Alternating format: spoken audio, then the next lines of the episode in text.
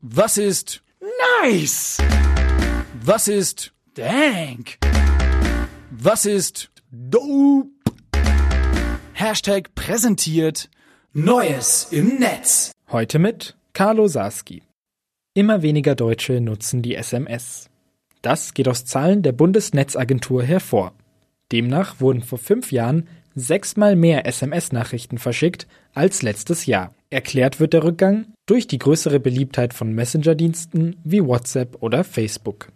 Alright. WhatsApp könnte sich bald für Werbung öffnen.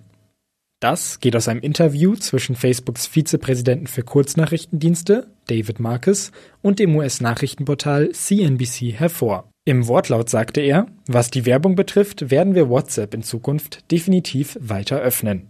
Wie diese Werbung dann implementiert werden könnte, wurde nicht weiter spezifiziert. Oh no! EU beschließt strengere Jugendschutz- und Werberichtlinien für YouTube.